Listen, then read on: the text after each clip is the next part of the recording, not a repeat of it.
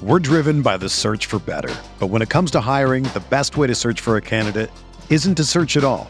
Don't search match with Indeed. Indeed is your matching and hiring platform with over 350 million global monthly visitors, according to Indeed data, and a matching engine that helps you find quality candidates fast. Ditch the busy work. Use Indeed for scheduling, screening, and messaging so you can connect with candidates faster. Leveraging over 140 million qualifications and preferences every day, Indeed's matching engine is constantly learning from your preferences, so the more you use Indeed, the better it gets. Join more than 3.5 million businesses worldwide that use Indeed to hire great talent fast. And listeners of this show will get a $75 sponsored job credit to get your jobs more visibility at Indeed.com slash BlueWire.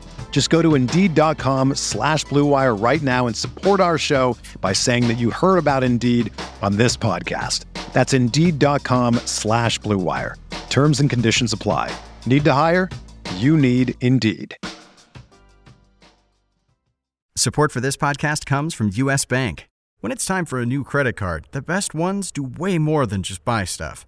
And that's why U.S. Bank offers credit cards that make every day more rewarding. Earn cash back, score points when you shop, dine out, travel, or binge watch, or get a low intro APR. U.S. Bank credit cards were designed to fit your lifestyle. So make every day more rewarding and check out usbank.com slash credit card. U.S. Bank credit cards are issued by U.S. Bank National Association ND. Some restrictions may apply. Member FDIC. Hey, I'm Sam Pasco, and this is the Fantasy Bites podcast. Each episode, we whip around the top players, injuries, and game notes to help you dominate your fantasy game.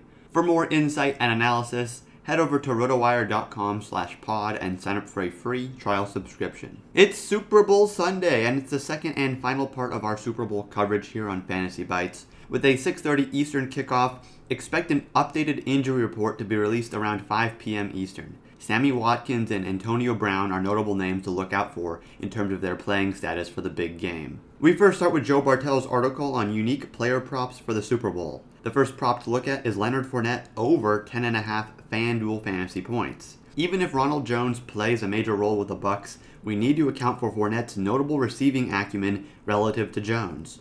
Playoff Lenny has piled together 14 receptions over the Bucks' past 3 playoff games. Any sort of rushing touchdown with those reception totals would basically put him over the hump automatically without factoring in his yardage total. In terms of anytime touchdown odds, this seems pretty likely as Fournette has the fourth highest anytime touchdown odds on the day. For team props, BetMGM is offering minus 200 odds on each team to score 3 plus points in the second quarter. At least over the last decade, the second quarter has time and time again proved to be the most reliable time in terms of scoring. Only the Super Bowl with the Rams and Patriots have failed to hit that criteria. On FanDuel, look to go against each team to make a 33 plus yard field goal. Over the last eight Super Bowls, just twice have both teams made field goals longer than 33 yards.